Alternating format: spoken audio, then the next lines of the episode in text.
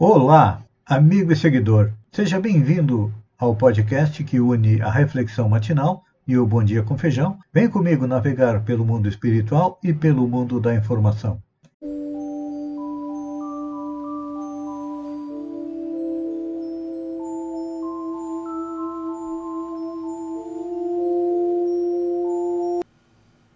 Olá, amigo e seguidor. Seja bem-vindo à nossa live diária da Reflexão Matinal, onde eu e você vamos em direção ao nosso coração para lá, como jardineiros espirituais, elevar templos às nossas virtudes, fazer com que a humildade, o perdão, a paciência, a sobriedade, a resignação cresçam, floresçam e frutifiquem, porque são as virtudes que abrem o caminho do céu para que possamos subir a escada de Jacó. Mas, como ainda somos espíritos imperfeitos, nós temos vícios e defeitos: orgulho, egoísmo, vaidade, uso e abuso do fumo, álcool, drogas, enfim. Pecar a gula, tudo isso causa infelicidade e nos prende à terra, causando dor e sofrimento, não só nesta encarnação, mas nas encarnações seguintes. Então, você que tem me acompanhado sabe que nós estamos é, procurando compreender um pouco melhor as leis morais que regem o universo que Allan Kardec elencou como dez, a exemplo dos dez mandamentos de Moisés. Então, já analisamos a lei de adoração, do trabalho, reprodução, conservação, destruição, sociedade, progresso, igualdade, liberdade e hoje estamos entrando na décima lei, e a lei de justiça, amor e caridade. Vamos começar analisando o item é, justiça. É uma lei 3 em 1. Quem não lembra do tempo do toca-fita, gravador e toca-disco? Pois é.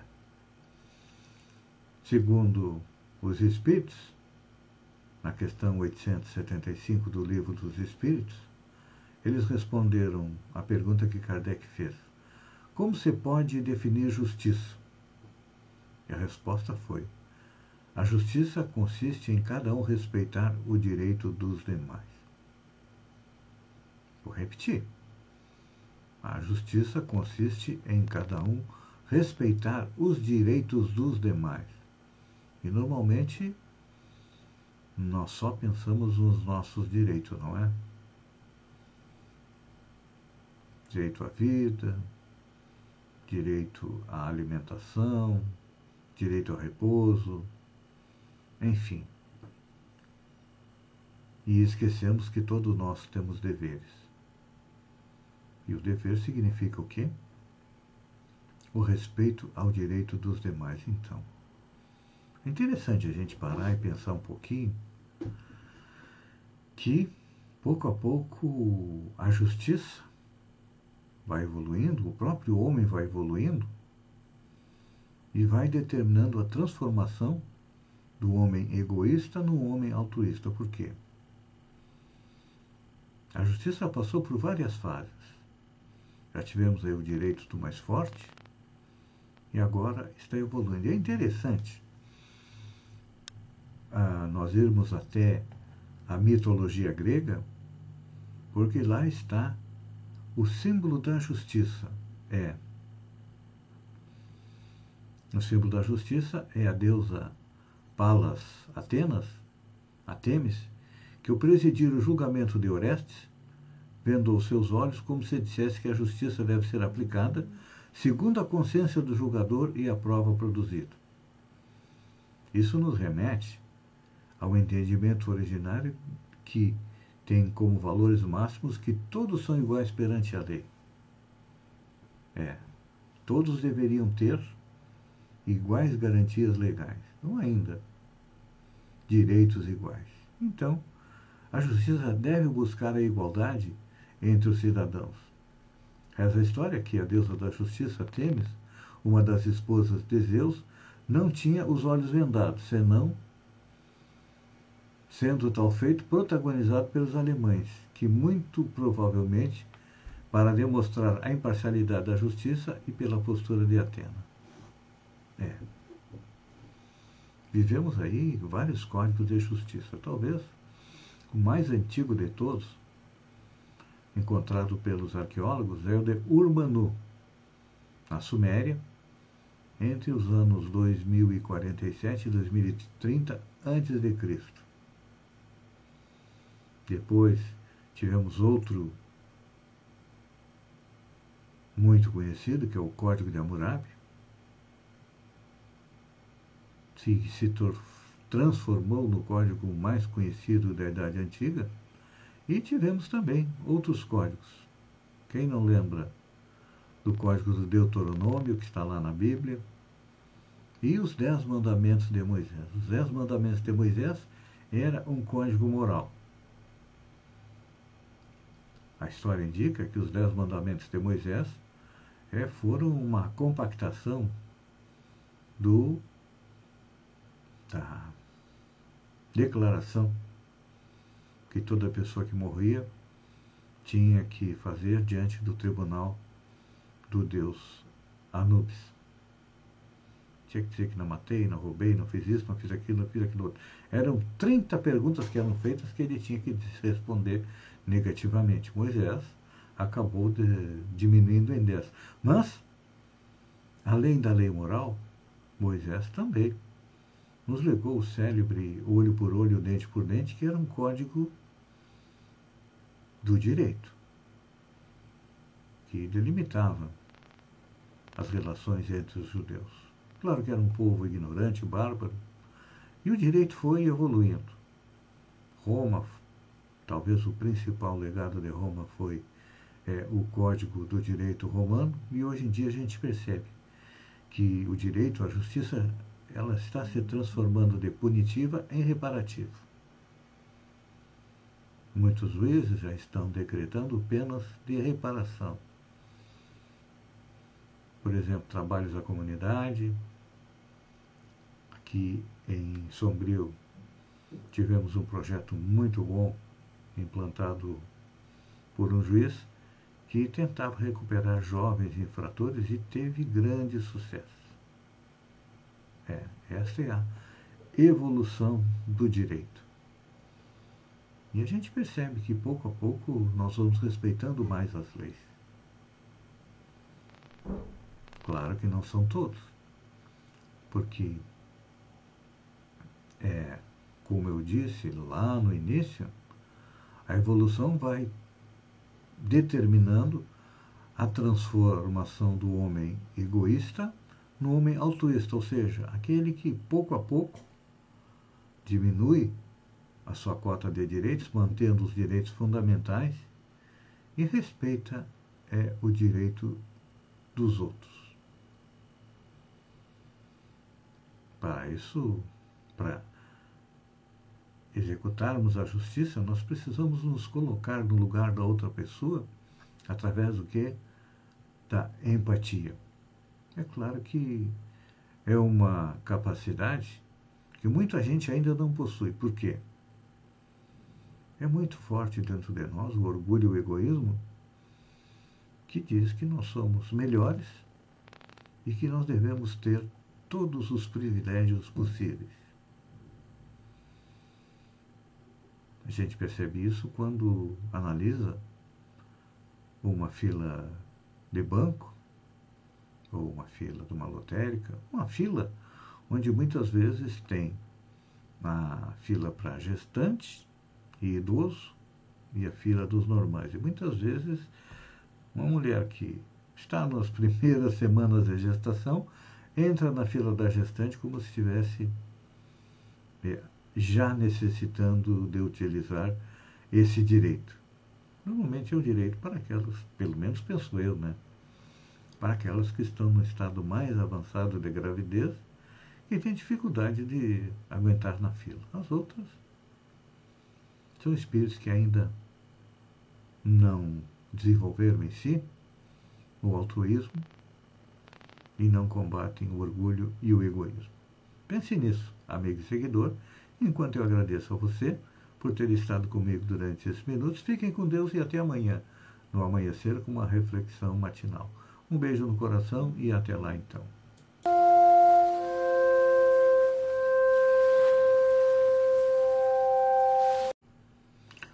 Olá, amigo e seguidor. Seja bem-vindo à nossa live do Bom Dia com Feijão, onde eu convido você, vem comigo, vem navegar pelo mundo da informação com as notícias da região, Santa Catarina, do Brasil e do mundo. Começamos com região. Olhem só que belo exemplo vem de Sombrio. As empresas de confecção Gato Mia, Ritme, Carlota Costa e Charlotte confeccionaram e doaram 279 lenços cor-de-rosa para o Hospital São José e Unacom, unidade oncológica que trata de paciente com câncer de toda a região, lembrando Outubro Rosa. É, Outubro Rosa continua até o dia 31, quando será realizada a transição para o Novembro Azul, voltando a ações especiais para a saúde do homem. Hoje aqui é dia de bons exemplos, olha só. A partir de hoje, dia 18, passa a valer a exigência de comprovante de vacinação para acesso a atividades consideradas de alto risco de contaminação para a Covid no Rio Grande do Sul, conforme decreto estadual. Em fase de transição, a norma até domingo, os estabelecimentos e setores preparam as suas equipes e negócios para cumprir a regra, independente da avaliação a respeito da conveniência da mesma. Hoje é dia de notícia boa. Começamos a semana com o pé direito. O mundo em um clique. A Secretaria de Assistência Social e Habitação de Araranguá está desenvolvendo o projeto Mundo em um Clique, que tem como objetivo dar acesso aos usuários de vulnerabilidade social do município aos meios tecnológicos, auxiliando em tudo que se refere à informática. O projeto acontece no CRAS todas as quintas-feiras, das 8 às 12 e das 13h30 às 17h30. Aí mais uma boa iniciativa que os municípios deveriam é, copiar. E olha, inaugura nesta semana em Araranguá a Lentes Fit. Às 19h30, a academia fica situada ah, na Avenida 15 de Novembro, número 1770, ao lado da M Formaturas e terá música do Gabriel Edávila. Olhem só que exemplo mais tocante. Mãe, pega a comida para filhos em comércio e deixa o recado. Prometo devolver. À beira da BR-470, na cidade de Rodeio, em Santa Catarina, há um comércio de alimentos à margem da estrada que chama atenção. Não há funcionários no local. Os próprios clientes pegam e pagam seus produtos adquiridos na base da honestidade. No Doutor Honesto, é comum clientes escreverem um recibo ou deixarem um bilhete informando os itens adquiridos. Um deles chamou atenção, devido ao apelo de uma mãe em um pedaço de papel. Olá, escreveu ela. Vim através desse bilhete dizer que peguei algumas coisas para o café dos meus filhos. Mas não vou roubar. Quando tiver dinheiro, prometo devolver. Obrigado. É, esse é o exemplo aí de muitas famílias.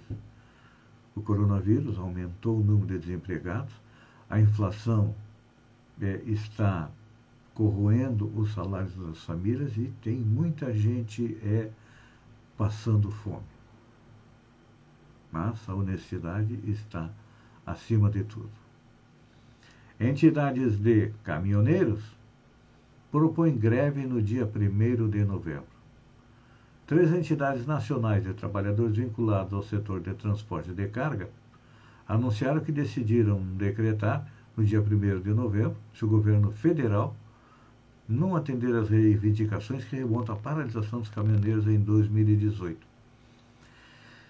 Entre as reivindicações da categoria estava a aplicação efetiva da chamada tabela de frete mínimo. O assunto está parado no STF desde que o governo Michel Temer cedeu à pressão dos caminhoneiros em 2018, aceitando a criação de um piso mínimo obrigatório de fretes para caminhoneiros autônomos algo que levou entidades a transportadoras do setor privado a questionar a legalidade do mecanismo na justiça.